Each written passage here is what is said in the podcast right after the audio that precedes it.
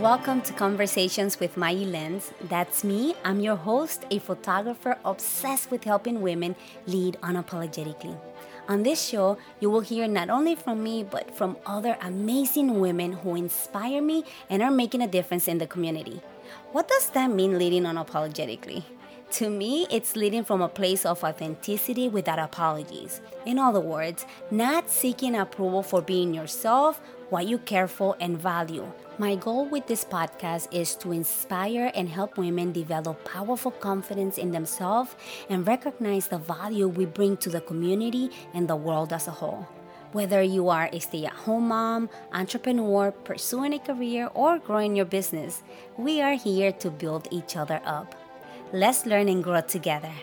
Our special guest today is Lily Weis, a certified alcohol freedom coach. Hi, Lily. Thank you for joining us today. I am so thrilled to be here with you this morning. We're delighted to have you here to explore the topic of navigating alcohol and health to make smart choices. But before we proceed with our conversation, I would like to present a brief disclaimer to our audience. The information provided on this interview is for educational and informational purpose only. It is not intended to be a substitute for professional medical advice, diagnosis, or treatment always, always consult with a healthcare professional regarding any specific health concerns or questions you may have. Now, with that said, Lily, could you tell us a little bit about yourself and what inspired you to become an alcohol freedom coach?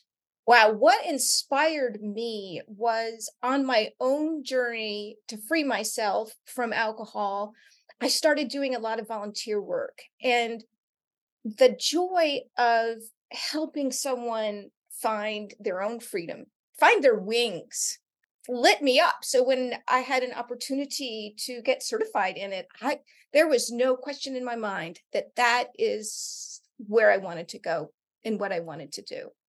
Wow, that's amazing. A really inspiring story, you know, from your personal journey and transformation must bring a unique perspective to your to your co- coaching practice absolutely there is very little that my clients can come up with that i haven't either already experienced myself i mean you hear me saying a lot oh yeah i remember that oh yeah yeah yeah i did that and what what's really uh, fun about that and enriching about that is one of the greatest moments in my journey was recognizing how normal I was mm. and how I thought I was the only person in the world who was dealing with this. And it was such a release of loneliness and shame to find out that, and this is the coolest thing ever. We are physically designed to become addicted to alcohol. There's like this big myth out there that there are alcoholics and that there are normal drinkers. And it's kind of like if you stop and think about that, it's like, whoa. So if it's four drinks a night that makes you an alcoholic, if I drink three and three quarters, does that mean I'm cool? I mean, it just doesn't make any sense. And it has been rejected by the DSM 5, which is the big Bible on psychiatric diagnosis in most of the world. And what we have is actually a spectrum. It's alcohol use disorder is the preferred thing to say now. And what that means is the top 10% of people, the, the, most severe cases, are what most people think when they think about, and I put in air quotes, an alcoholic. These are the people that are physically addicted, that have probably gotten DUIs, lost jobs, relationships, are becoming very physically ill from their drinking, possibly life threatening. And they do need, and this is very important, if you are in that top 10% and are physically addicted, you do need medical intervention to stop because it is very dangerous. It can kill you. That leaves 90% of us just Googling, Am I an alcoholic? just answering enough of those questions yes, kind of, to make you think hmm, maybe I'm drinking too much, but not enough to really think we have to change our behaviors. It, it, here's another misconception that keeps so many people stuck is there is this myth that without alcohol your life is not going to be any fun like 80% i know i know 80% people d- drink and we think of those other 20% either they had a problem with alcohol or they're just not fun and I would have told you when I was drinking, if you told me you didn't drink, I'd think, I'd be very suspicious. Huh. I wonder if she'd be any fun, that lady who doesn't drink. And the idea of not drinking means kind of the fun's over.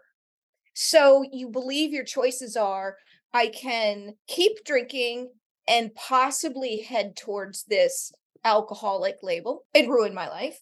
Or I could stop drinking and not ever have fun again, have to go to meetings forever and ruin my life. And I got a third option for you. You can actually find your joy alcohol free, or you can find joy by cutting back. That is, I think, some of the major misconceptions about alcohol use disorder. Wow, you certainly provide, you know, valuable insights on the common misconceptions and um, about alcohol and, and health. And it's not to say that you cannot socially drink every once in a while, but when it becomes a problem, is that, you know, I drink socially every now and then. I used to drink a lot, like partying, and, you know, now it's like every now and then because I get stomach issues. so now that you cover some of the misconceptions. How can someone identify if their alcohol consumption is becoming problematic or excessive? Because sometimes we we're drinking like I remember back in the days when I used to drink like I'm just drinking, drinking, drinking. I wasn't like thinking whether I was drinking a lot or not. You know, like that's right. not something that you really think about because everybody's doing it, and it is the Western culture to drink like that. And there is, and I am not judging anyone. And what I'm here to do is offer information so that people can make an informed choice. I didn't have access to this information, and it makes me really mad because I think I would have chosen differently. For example, when I was a kid, I knew the risks of smoking and I chose to never smoke. Not to say like actually never. I smoked a few times as a teen, but just didn't want that in my lungs. And it's interesting that you brought up the stomach issue with alcohol because when we put alcohol in our body, we have to understand really what it is to start making these judgments on whether or not it's something we want to do. And the chemical compound of alcohol, when you write it out, is identical to the chemical compound of the gas you put in your car. It is literally ethanol. And for anybody who's listening and not watching, Mai's eyes just got big. I've had people's jaws drop at that statement. It is, that's what it is. It is watered down gasoline. And it's a really interesting compound in that when it hits our bodies, it is both water and fat soluble. So it is like having a picnic at the beach like in the sand, you know, it gets everywhere. it gets in your sandwich. And then for days afterwards, you're picking, you know, it's got in your car. And then when you, you can get rid office, of it.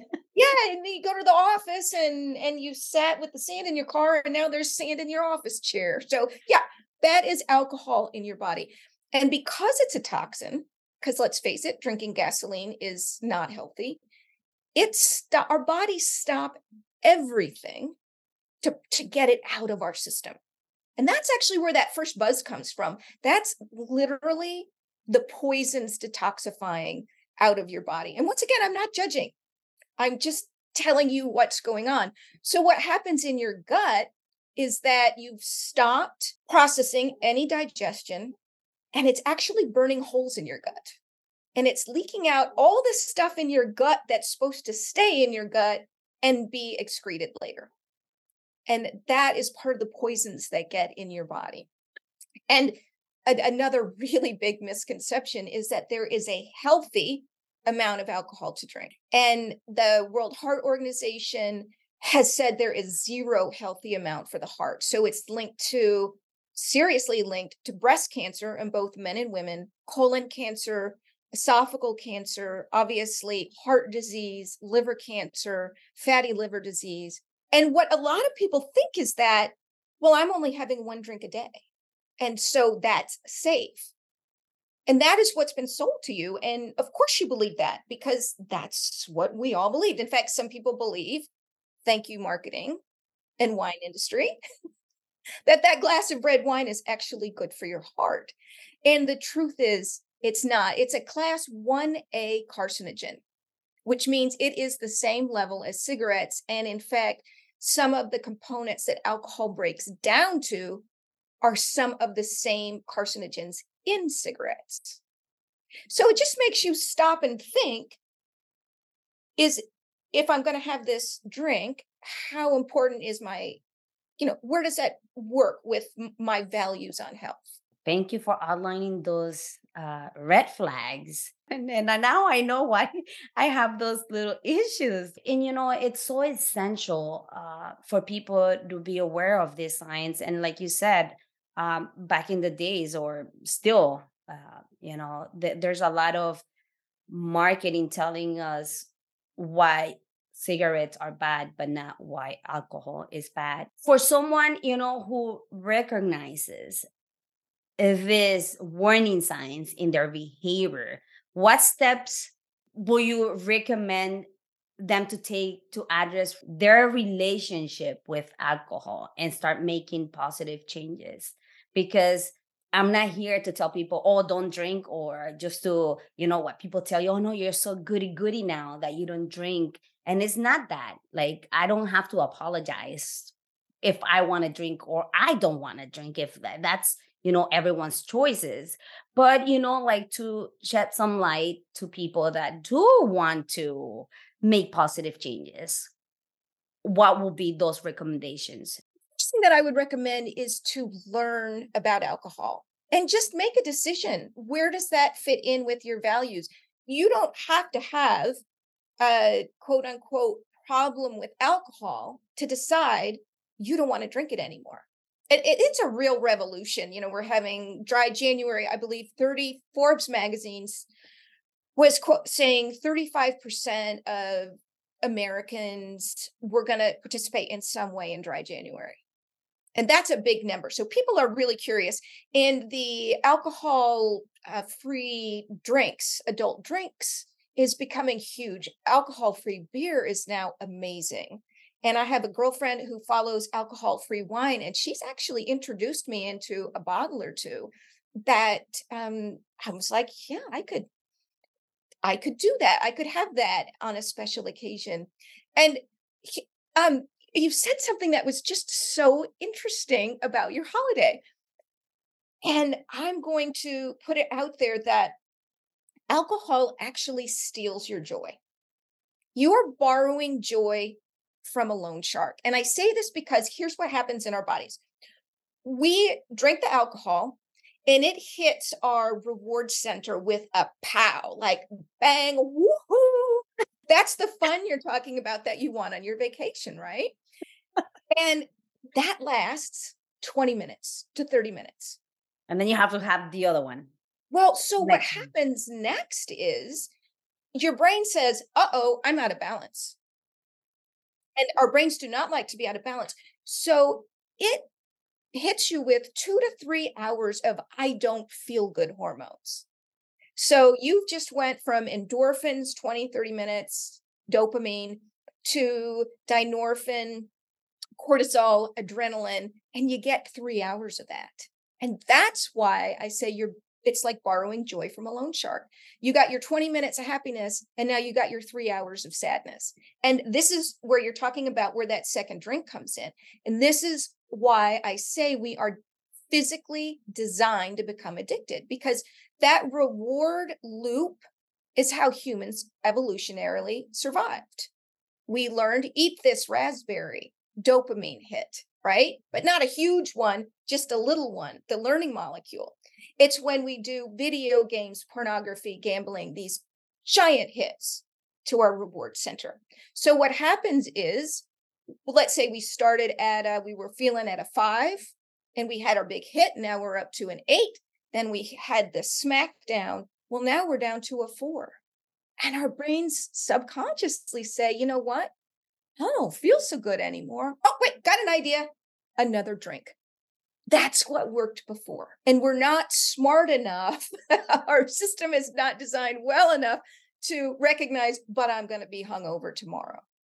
And that is why, when we do something like, so this is answering your questions, how we get to what to pay attention to. When you start saying things like, I need alcohol to have fun on my vacation, or I need alcohol to survive this baby shower. I can't have fun without it. What's happened in your brain is if you keep this up, if you're a regular drinker, your brain stops producing dopamine naturally. And the only way to get it then is through that alcohol hit. And that's why you're not finding joy anymore. So when the joy is leaking out of your life, that's when you need to be paying attention.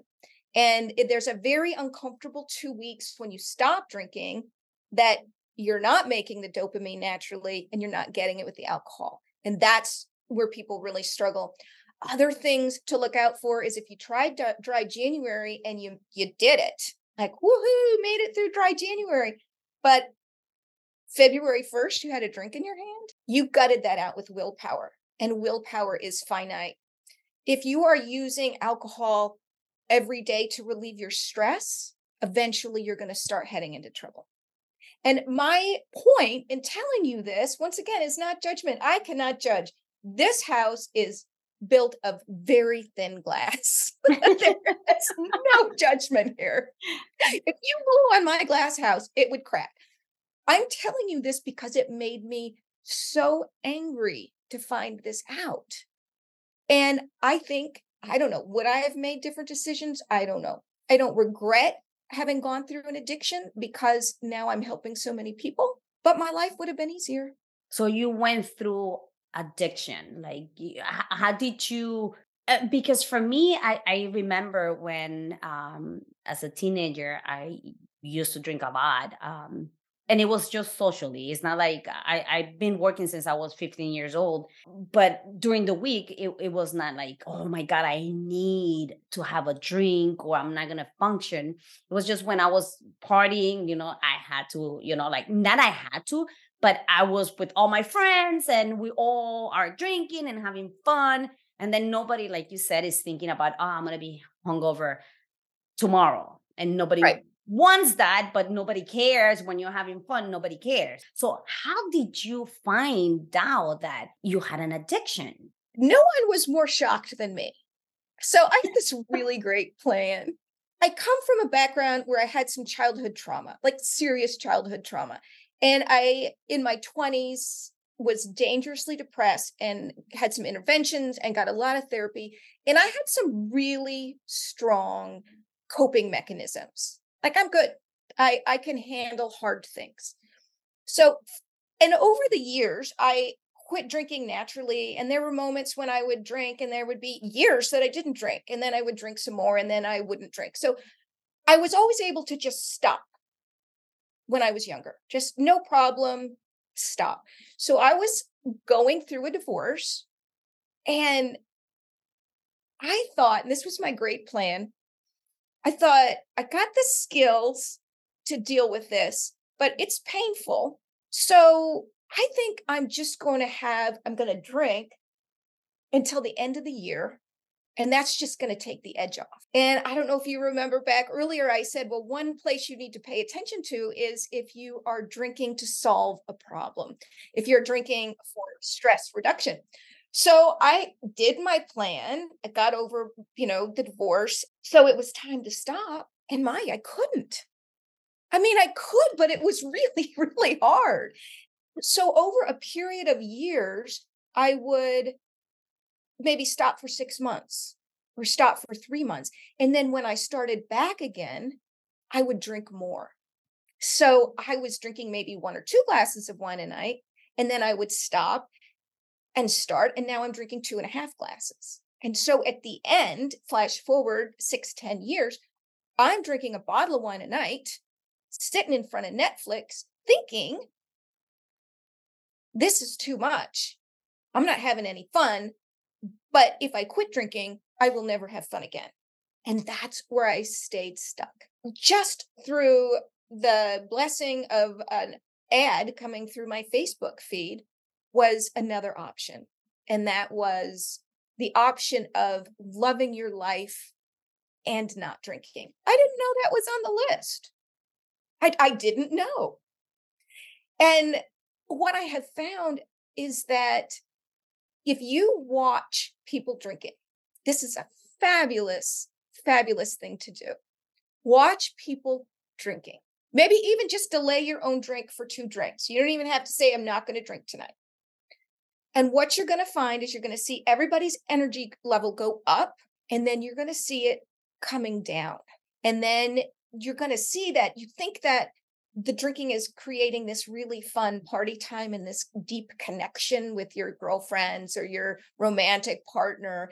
And what you, when you're watching people, you're like, whoa, they're not really even talking to each other. There's a lot of repeating going on here. And everybody's kind of vying for their story to come out. And it's fabulous. I had um met an old friend. I hadn't seen him in 30 years, and I was meeting his new beautiful new girlfriend they had a couple of drinks. I had an alcohol free drink. They didn't even notice I wasn't drinking.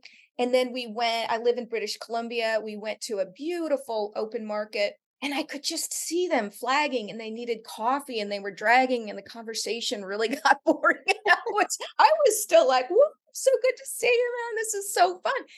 And they were just done. And their solution was, oh, we need to go have another drink. They said that. And I was like, yeah, that's how that works.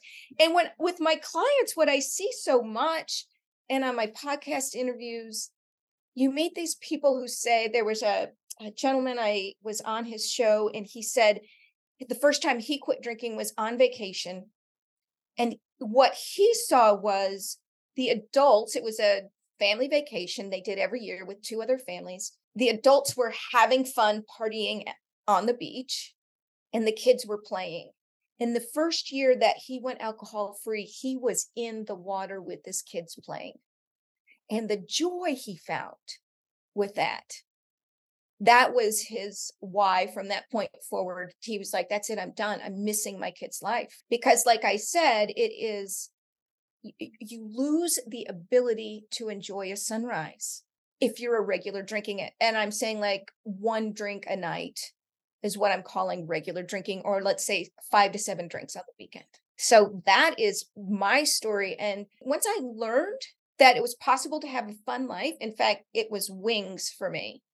I've just been thriving. I had a girlfriend hadn't seen, of course, because of COVID. And she looked at me and she said, What's different? I said, Alcohol free, baby. That's what's different.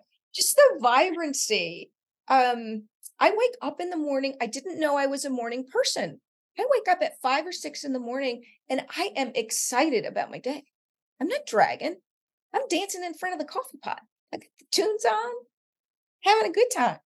So my, my life is just so joyful now. That's an option for people. And you, we do this through, I went through a This Naked Mind program. It's um there's something called the alcohol experiment. So if people are interested in checking out hey do i want to test and see what is my relationship with alcohol? There's a free thing. It's called the alcohol experiment. It's an app. Um, look up this naked mind or just look up alcohol experiment. You'll find it.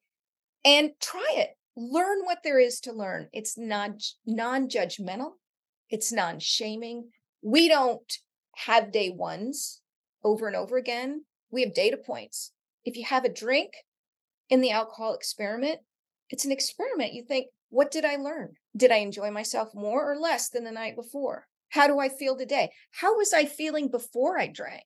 Was was I waking up at three in the morning? All of these things, just a real exploration of where alcohol's fitting in your life and some exploration on where you want your life to be and do those values align very interesting and you know it, it's what you said that uh, those misconceptions you know that you're not gonna have fun or you're not fun anymore.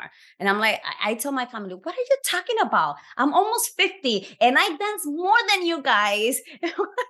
You know i'm still the same crazy old me you know it's just that I don't drink as I used to. We went to uh, one of my my husband um, niece's wedding, and uh, we had a i had a few more drinks that you know than my kids have ever seen me drink and they were like oh, oh my god you're so annoying and i'm like i'm being the same crazy it's like you're so annoying. But it was fun I'm, I'm not gonna lie it was fun regardless you know whether i have a few drinks or not um, i always have fun but um, it, because you're the fun the alcohol right. is the fun. You're the fun. And there is a belief out there that happiness and joy and fun are something that people like you and I just happen to be born with and they weren't. And that's not true. It's a skill. You can learn how to have fun. You can learn how to be a happy person. Yale teaches it. There's a free course on Coursera. Yale teaches on happiness. It's fabulous. I recommend everyone take it because joy is a choice and you can choose if you're if you think you're not fun without alcohol the solution isn't necessarily more alcohol it's learn how. If you don't know how to be relaxed without alcohol stress reduction is a choice and a skill and that's what most of my work is with my clients who want to be alcohol free or choose to moderate. They've used alcohol like duct tape and they've slapped it on their life's problems, hoping to hold it all together. And a lot of our work is on learning to be compassionate to ourselves. Um, the the key to lasting change is positive emotion it is not willpower. Willpower is finite. Like, so most people, when they think, how do you stop drinking? Well, you just stop and gut it out. And I'm saying, no, you, you find out why you're drinking, you learn skills, you, you're compassionate with yourself. You don't beat yourself up when you have a drink. And through that process, you recognize, I just don't want it anymore. And I had a girlfriend ask me once, it was going to be a girls' weekend, and these were typically very drunken with us. Even it's our 60th birthday party. All four of us this year turned 60, and we're meeting in DC. And I will be the only one not drinking. And the first year I came and didn't drink, one of my friends was like, "So you you can never drink again?" And I said, "I can drink however much whenever I want. I don't ever want to drink again. I am too in love with my life and my joy, and I am not willing to spend that three hours of discomfort for that 20 minutes of the big burst. Right. That's just my values and where I've chosen to go. So when you get to this point that you don't want to drink anymore, it's not hard.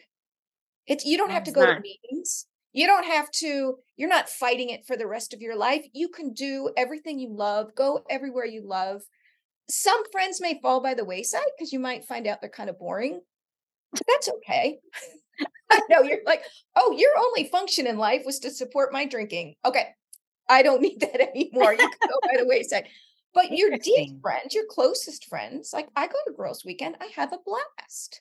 Now, they sleep longer than me. I get up and have a run and do yoga while they're sleeping it off. That's very interesting, you know, that and it's true what you're saying because I mean, I have friends that are, oh my God, you're boring, but they still love having me there because uh, we're having so much fun. I'm still crazy. I make them laugh and and they're having fun. And yeah, they're, they're those are your your true friends, the ones that that are supposed to stick out, whether you know you drink with them or not. I love that. And and also it's like i tell my children just because you go to college and and everybody's drinking doesn't mean that you have to drink. That is a lie that mm-hmm. you have to drink and i'm not telling you because i'm your mom and you know like um you know oh my goodness i never had a drink in my life or i'm never going to have a drink in my life. No no no no that's that's a lie. Now if you choose to drink that's something else but it's not because you're to miss out on you know having fun or anything like that. And it's and it's what you're saying like i like now i really think more when i'm to have a drink that ah, do i really want to wake up tomorrow? I have to do this and i'm to be like my breath is to be I'm, I'm to be so thirsty my stomach is to be killing me. Well you know like i i do have choices and i think about it a lot more but let's switch it up a little because All right. before I let you go, I want to learn this from you. What is your perception of beauty? Oh, wow. That is so, that is a big question. And my perception of beauty in other people is so different than my perception of beauty in myself. And this is something I have struggled with. With childhood trauma, I had an eating disorder, I was anorexic and still have body image issues. And I look at other women and I see nothing but beauty. And I look at myself and I see nothing but flaws. And I'm really working on this because aging never goes away. I really think that it's just something I need to to spend more time on. And what's fascinating is when I was younger and perfectly fit. At 38, I was probably I was a raft guide and a whitewater canoe instructor, and I was fit like you just can't believe. Solid muscle, so healthy. And I could look at myself and list the 20 things that are wrong with me. And I look at myself now at 60 and not that thin anymore and not that fit anymore. And I could still list 20 things. I'm like, why, why am I wasting all this time? Because I could fix the 20 things and I think, and then I would find 20 more. So, yeah, that is really a tough one for me, really a tough one as I age out. And um, like I said, in other people, it is so easy to see. I see nothing but beauty in everyone. And I want to bring that compassion to myself. Wow. You're beautiful, by the way. Oh, I'll give you 10 I, minutes stop talking like that. I I usually ask people this question and a lot of people go into the feelings and very little people go to the uh, physical like uh, the outer you know beauty and uh, some people try to avoid you know talking about themselves so they go and and and really beauty it's it's a feeling that comes from within. That is the description in the dictionary. It's a feeling and and feelings come from within right and when i ask people this question if i am not really good at drawing and you were telling me that that's one of your passions that you discover now and, and later in your life if i can draw what people describe it, it's it's when they describe themselves and their perception of themselves it's it's like horror oh, movie oh, yeah. poster and and i'm looking at them and i'm like my goodness why can you see how beautiful you are. And yes there are people that that are more um you know like physically more beautiful than other people. But sometimes those people uh, like are first of all are very rare because how many like really flawless people do you see out there? Like none. None and it's all what is that airbrushed and photoshopped and yeah the, the what you're seeing hey i'm a not- photographer. I, I i do the minimum that i can. Like sometimes we have to um remove things that are not supposed to be there because the camera just it's two dimensional right we try right. to make it you know like certain things. I i try to um remove as little as i can because I want you to fall in love with the person that right. you see in your photograph that is the true you. Right. So, um, in life, I was adopted, and three or four years ago, I met my biological sister, full biological sister. uh, who grew up 45 minutes from me, which is really interesting. Wow. And we could be twins. And when I look at her, I just think she's so beautiful. And I want that for myself. I'm not saying that I walk around thinking you're a dog and, you know, right. I have really low self confidence because I don't, I'm not low self esteem, but it's a part of me that I'm ready to shed. That's and I think it's showing up as I age, as the sun damage starts and gravity starts and you know i love that that you brought this up because um some people uh, this is another misconception that I see a lot. Oh, when you're in your 60s, you don't give a anymore, you don't care. Like when we struggle with something, you know, like a lot of people struggle at any age. And I think this is something beautiful that as women, we need to start elevating each other. Young people looking up to old people, old people yes. looking up to the young generations, and just elevating everyone. Yes. You know, yeah, we really, we really, really mentoring our our younger sisters is so critical. So it's going to bring me to the next point since you're struggling with, but what is one thing you stopped apologizing for that helped you go to the next level in your business? I stopped apologizing for asking to be paid for my work. And that was hard for me because it would be, I would be probably ruthless in getting you a raise and thinking that your work is worth it. And if I was paying you, I'd probably think, oh, that wasn't enough money. Let me give her more. And yet, when it comes to me, I was, I really, oh, once it was a skill because I didn't know how to ask, I didn't know how to make a sale. So I got a sales coach and I learned how to ask someone to, to offer them. I listen to who you are and what you need. This is what I do in my work. Uh, we have a free phone call for about an hour and I hear their story and I listen and I ask questions. And at the end of it, I offer them some suggestions like, okay, here's a. I, I would never leave someone without help, right? So if they're not a fit for me and the work that I do, I would say, well, try this program or, you know, check out this coach over here. Do you want me to have them contact you? But if it's a fit, I've learned how to say, here's what I offer here's how I think it will help you. Would you like to work with me? And that really helps because if you don't ask, as my sales coach said, there's a difference between saying, I'm having a party on Friday night, which leaves it a little ambiguous as to whether or not I'm inviting you, versus I'm having a fr- party on Friday night. Would you, Mai, like to come? Right. So that is that that was huge for me. And I openly admit that it will probably never be my strength. And I'm so okay with that. If somebody's looking for the fancy sales pitch, they need to find another coach. Yeah, your strength is in helping them how to become alcohol free. I I know this is something that many people struggle with is asking for that sale. Yes. Asking for the sale and it's valuing. I, I know my mentor always says that it's valuing what you do. Your work matters. You're helping that person. It's an equal exchange. Yes. Yes. You know, you give, give, give, give, but you have a problem receiving. And another thing for me was um, saying thank you for a compliment. Oh, when somebody yeah, yeah, will give me a compliment and, oh my God, that video was awesome.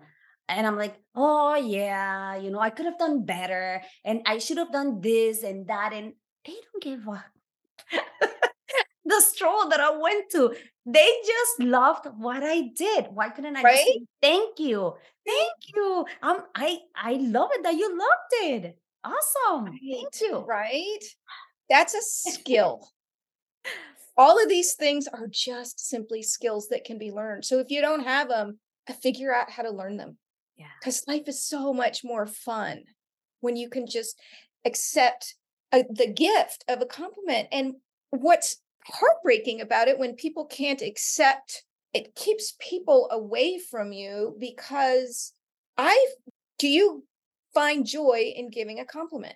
Right. And if someone can't accept my compliment that brought me joy, some of my joy is lost. So I'm kind of stealing their joy. Exactly. Lily, where can people find you and connect with you? What is the best place? So my website is coachingwithlily.com, super easy.